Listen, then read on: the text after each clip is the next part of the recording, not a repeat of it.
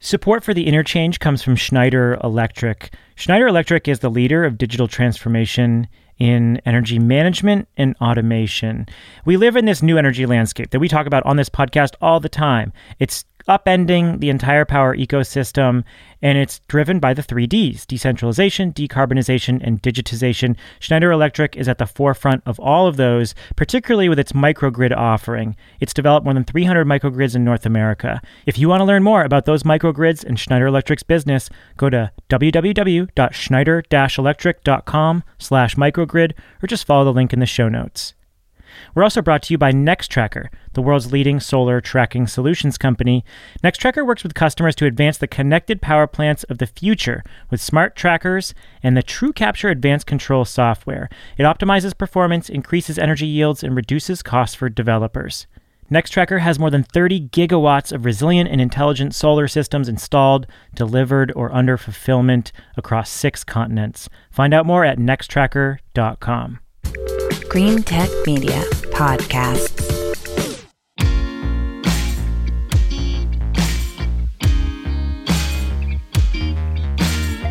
This is the Interchange Conversations on the Future of Energy from Green Tech Media. I'm Stephen Lacey. I'm a contributing editor at GTM. Welcome to the show. I am joined by my co host, Shayle Kann, who's managing director at the VC firm Energy Impact Partners. He's out in the Bay Area. Shale, how are we doing? A heavy time out there. Yeah, not great, to be honest with you. Uh, as we are taping right now, we have, I think, the worst air quality, at least that I've seen here where I live since uh, since I moved back to the Bay Area like four years ago. So, um, not not the best times here in California.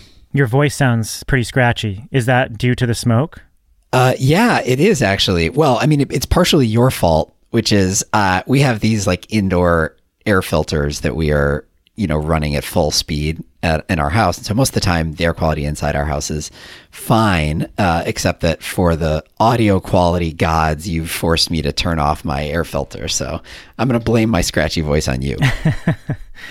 Uh, it's a terrible situation out there. It, 15% of the us population is out there in the west and the smoke from the forest fires in Oregon and Washington and California are basically blanketing the entire West. So, a terrible situation for a lot of people out there. So, please stay safe.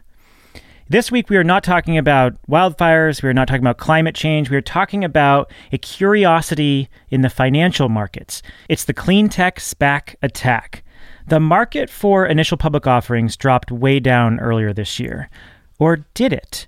There has been a surge in activity in a different kind of IPO, a special purpose acquisition company, or a SPAC. It's also known as a reverse merger or blank check companies. There are lots of names for this, uh, but we'll call it a SPAC. These are shell companies listed on exchanges with a mission to buy other private companies and convert them into public ones. According to a tally from Barron's, there have been 70 IPOs through this method in 2020, with proceeds totaling $27.7 billion. It's creating a path for little known pre revenue clean tech companies to get access to public markets. Does all this frothiness make sense, and why is it happening now? We first started talking about SPACs back in June when we covered the hype around hydrogen trucking company Nikola Motor Company. And there has been a ton of activity since then, which Shayle has been tracking. Now, Shayle, before we survey the new activity, can you just follow up on my description of SPACs and tell people how they work? Sure. So basically, the way that it works is um, somebody, a SPAC sponsor, um, raises a bunch of money to create a publicly listed company that is just like you said it's called a blank check company or it's a it's a shell company basically there's nothing to it but its mandate is that it has 2 years typically to go off and find and acquire a private company um, to convert that company into a public company. And there are some parameters around that. And then often there's a what they call a pipe as part of the process, a public investment in a private entity.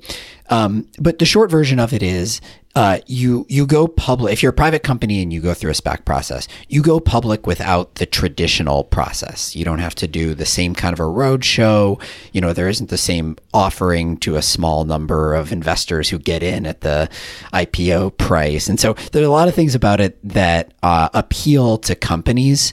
Um, particularly, there's this increasing recognition that the traditional IPO process is really built to benefit very few well connected investors. Um, because typically what you try to do in the traditional IPO process is go public and then have the, the stock price spike immediately upon um, going public. But really, that only benefits those who bought in at the IPO price, which which no you know normal investor has access to.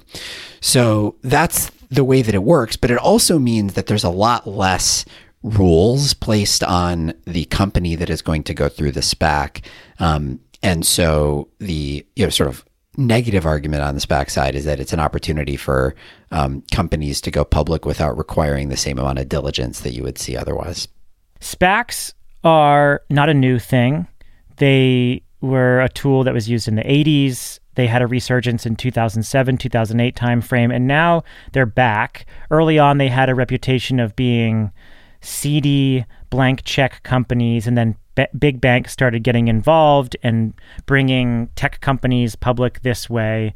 Why are we seeing the resurgence in this SPAC method now? I think in part it's because the market has been particularly strong.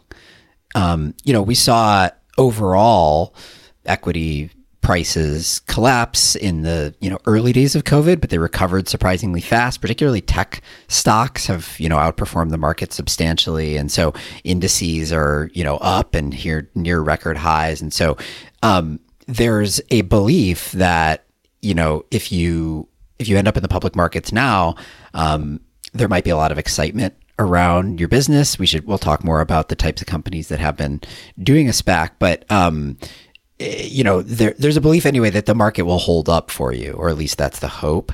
Um, the other thing that you know is hard to actually suss out how much of this is is having an effect and how much it's not, but we should talk about it, which is the Robinhood effect, um, which is that companies like Robinhood in particular have made retail investing really, really easy and really, really cheap. And there's um, some evidence that it is causing a boon in retail investing, perhaps coincident with the fact that a lot of people are at home and able to day trade because they have very little else to do or they're sitting at their computer at home all day. And um, the the general Robinhood effect is believed to be hypey type stocks are performing extremely well. Tesla would be your classic example of this, and Tesla has had a really ridiculous um, bull run this year. Nikola also might be your second best example of this. And so, um, because we're seeing the success of that kind of stuff, it creates more frothiness for the next wave. Now, these SPACs generally invest in technology companies. And it turns out that clean tech companies are an important part of the activity this year. So we've seen, I think, 70 IPOs, another 24 filed to IPO in the near future. That's according to a tally from Barron's. And you've done your own tally, and you found that there are 10 SPACs that are directly relevant to clean tech or the energy transition. So, what did you find? Yeah, so I went through and looked at all the SPACs that have been announced. This is worth important to note. These are SPACs that have been announced, not necessarily SPACs that have been completed. Um, but I found 10 that, at least in my subjective assessment, I think are relevant to the energy transition. Most of them are in the mobility space, not directly in the energy space, but you know, it's all it's all tied together at this point. Um, of those 10, five of them are OEMs, manufacturers of electric or fuel cell electric vehicles of one sort or another. So Nikola is the first, and that's the only one that's actually been completed of these 10. But in addition to Nikola, we have Fisker Automotive, Canoo, Hyliion, Lordstown Motors, um, all in that category.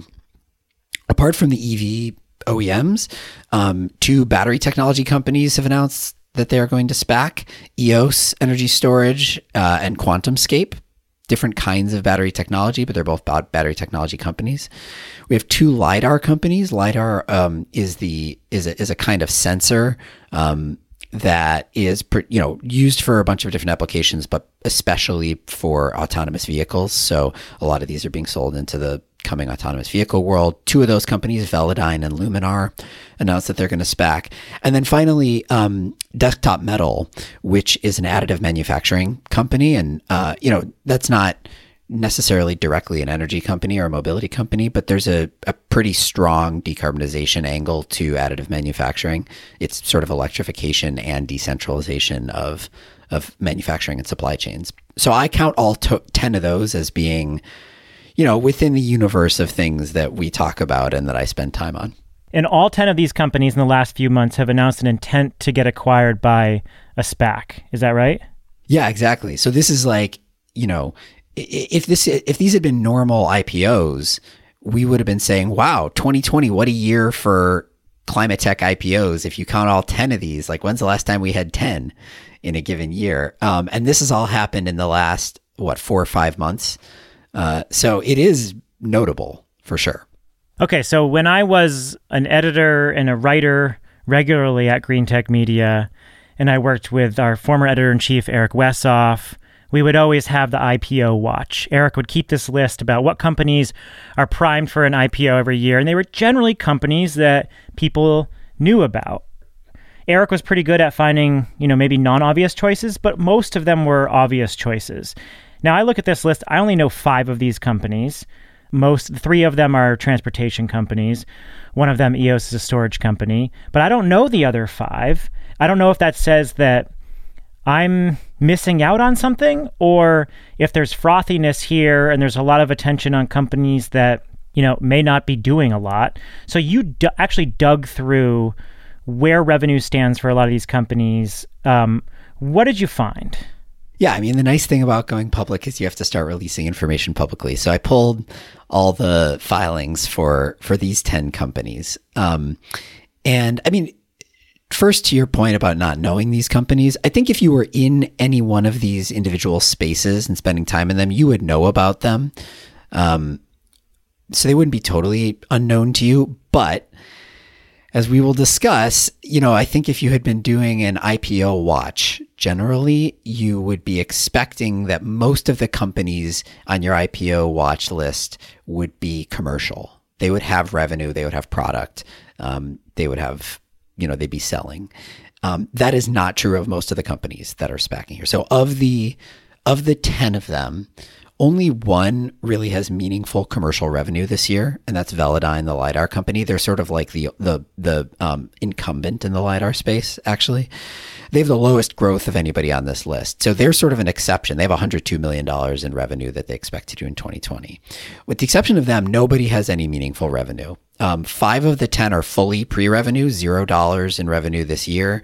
Um, a few of them have a little bit of revenue. You know, Hyliion is going to make a million dollars this year. EOS three million. Desktop Metal will make twenty. They have the next most. But you know, the context of an IPO, um, the revenue figures for 2020 are, you know, tiny. So then, what makes these companies attractive?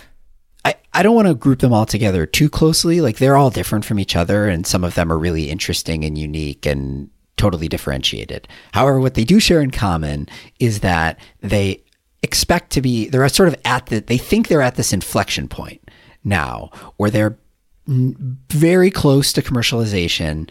They expect revenue to show up and you know sales to show up within depending on the company the next 1 to 4 years.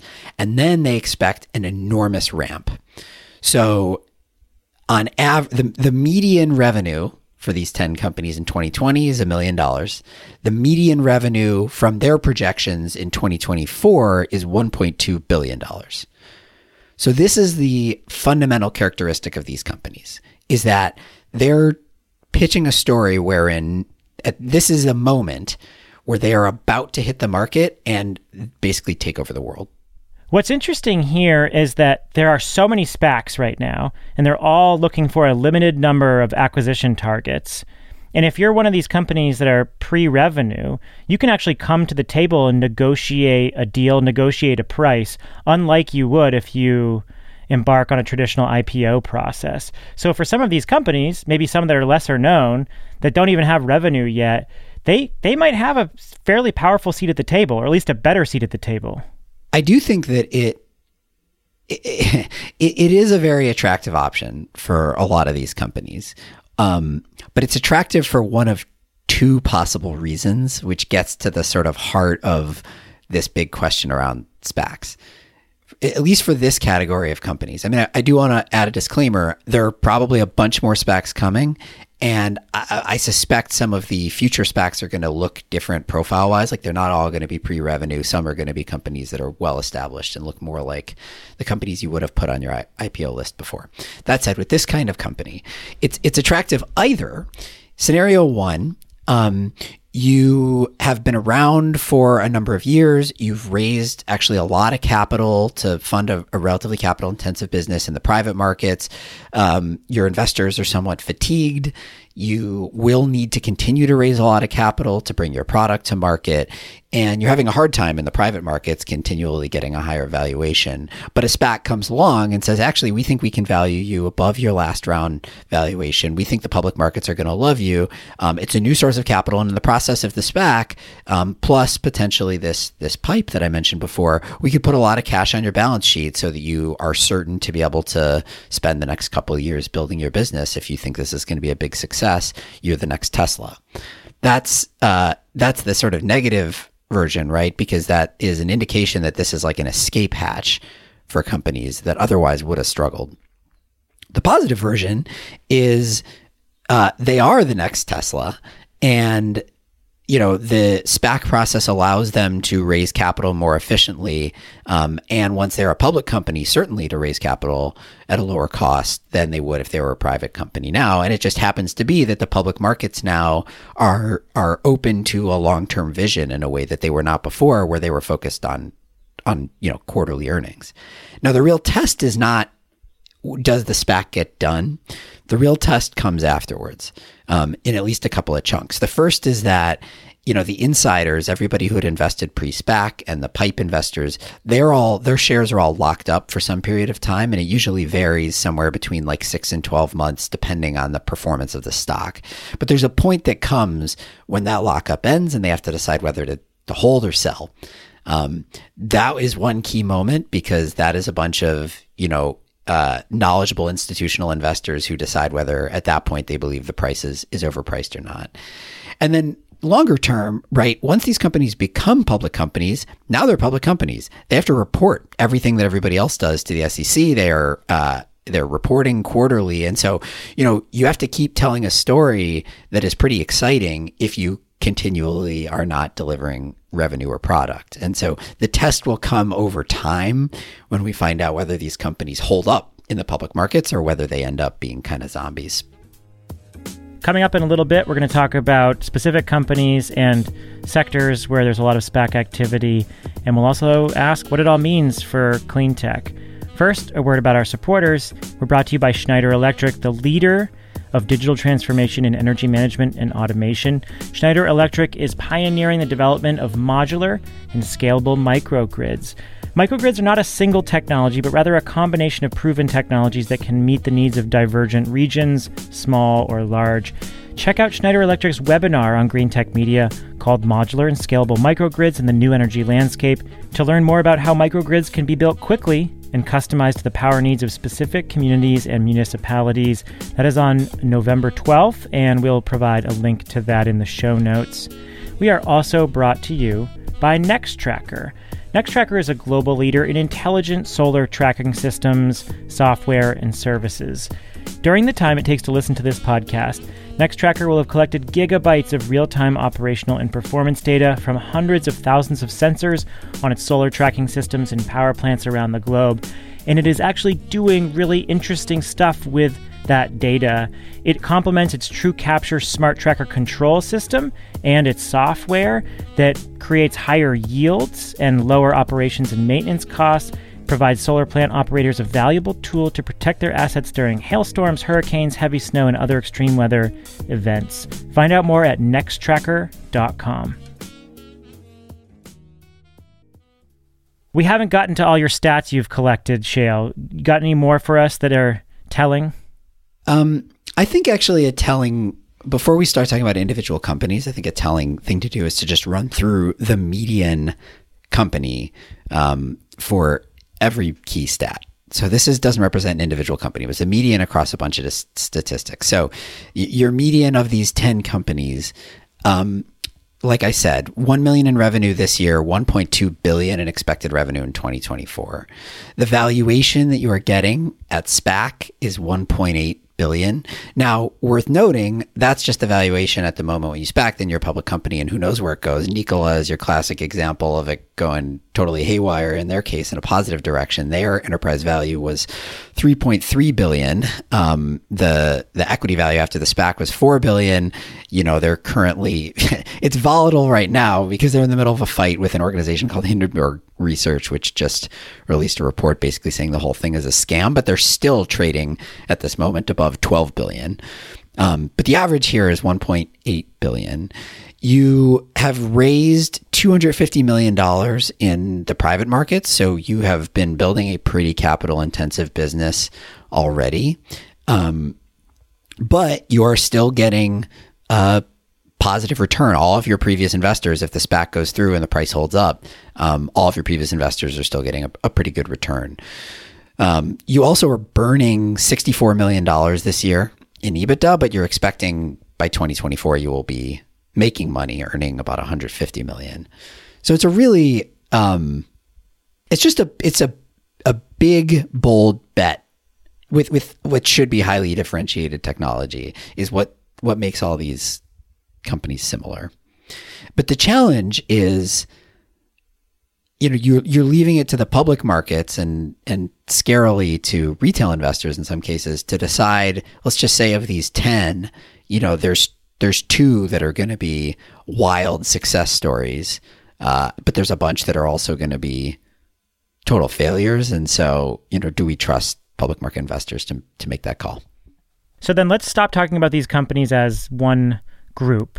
Let's talk about some of them individually or across a specific sector.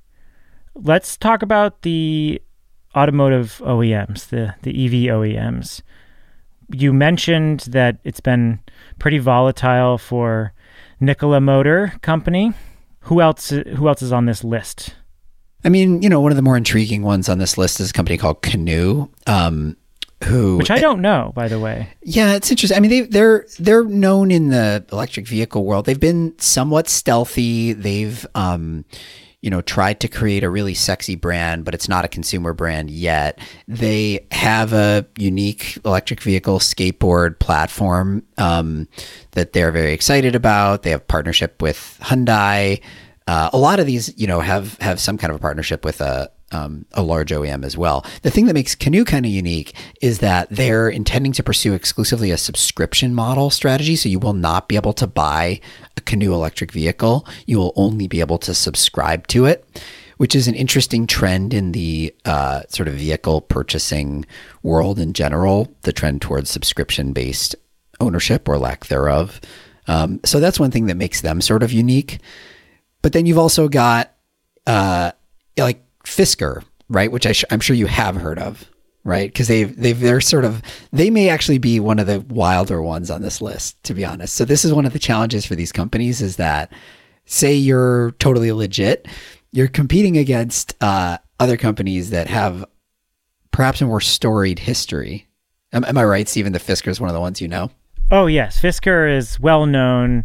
Um, Fisker uh, filed for bankruptcy in 2013 after getting a DOE loan guarantee and was developing this car called the Karma. Uh, they just blew through cash. They couldn't create a car that people wanted to buy or that was cheap enough for people to buy. So the company couldn't make it work. Tesla blew ahead of them.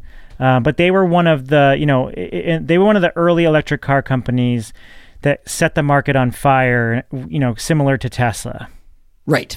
They have come out of bankruptcy now. They still have not produced a vehicle and sold it, but they're spacking or they're they're trying to spac. Um, they also have the probably the craziest uh, revenue projections of anybody on here. They will earn zero dollars in revenue in 2020. Their forecast for 2024 is 10.6 billion dollars.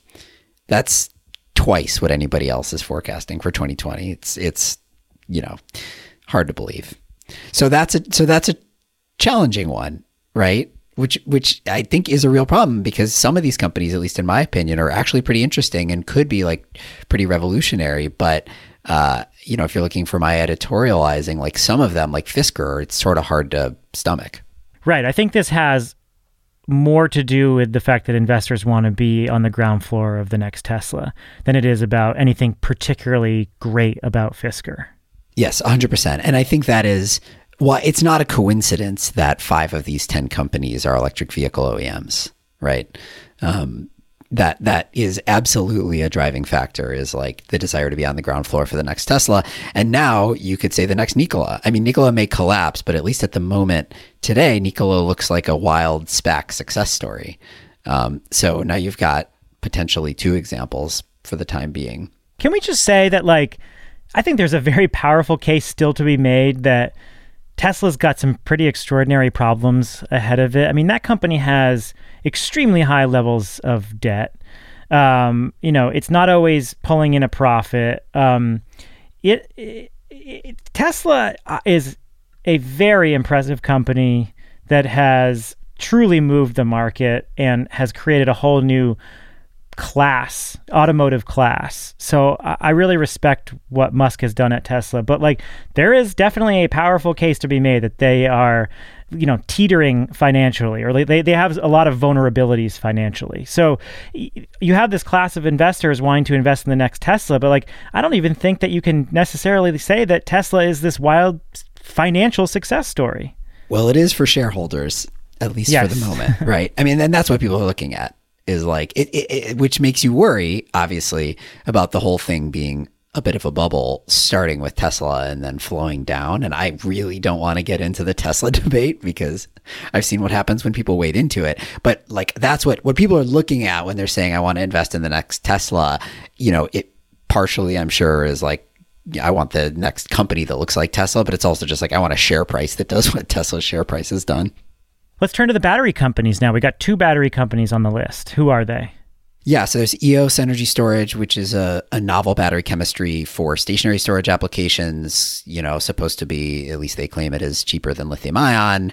Um, that one's actually the smallest SPAC on this list. You know, even if they make it out, they're going to be a, a, pretty small cap publicly traded company. I think it's it's a little less interesting than QuantumScape, which is the other one. QuantumScape has been at it for 10 years, developing what they hope is going to be the first solid state battery. Um, the application here is primarily in the automotive context, so it's also EV related, but it's basically, you know, if, if you can build what they intend to build, um, it can totally change the curve on EV adoption because it will be a much, much more energy dense battery. You can enable super fast charging very easily. You can get much, much longer EV ranges. And so, all the problems that we face with electric vehicles right now, um, many of them would be solved if you had a, a solid state battery like what QuantumScape is trying to build. But they've been, you know, at it for 10 years. Um, they've raised about $500 million already prior to the SPAC in order to do it. Um, their biggest, the biggest sort of feather in their cap that they've got at the moment, a proof point for anybody who's on the outside and can't see the technology, is that Volkswagen is investing heavily in it. Volkswagen, of course, is like probably the most aggressive on the transformation to to electric vehicles. They've invested a couple hundred million dollars themselves in QuantumScape and sort of blessed the technology. They expect it to be in their vehicles at some point in the future. So that's what QuantumScape has going for them. They expect to come to market um, in vehicles really in 2025. So if you're investing today, you know it's going to be a they're they're getting a 3.3 billion dollar enterprise value in the SPAC.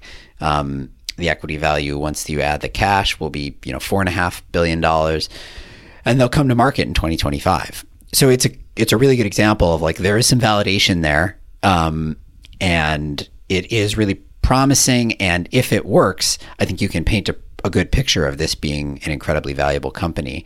But there's no question that there's still a fair amount of risk here. So both different types of challengers to conventional lithium ion batteries, both ground floor plays hoping that they will revolutionize the battery space in some way. Yeah, I mean, it's hard to define a company like QuantumScape as ground floor when they've been around for for a decade already, right? You're you're like you've been climbing up the stairs for 10 years and I guess their argument would be they're about to step on the elevator. So you've done a lot of research into these companies and what they've disclosed thus far and what their current history is. What about the SPACs investing in these companies. So presumably the folks who are putting the teams together that run these SPACs and go out looking for acquisitions have some sector level knowledge. And there are a lot of SPACs now. They're lo- uh, like I said, they're looking at a limited number of acquisition targets. Um, so in some cases, SPACs are competing for investable companies.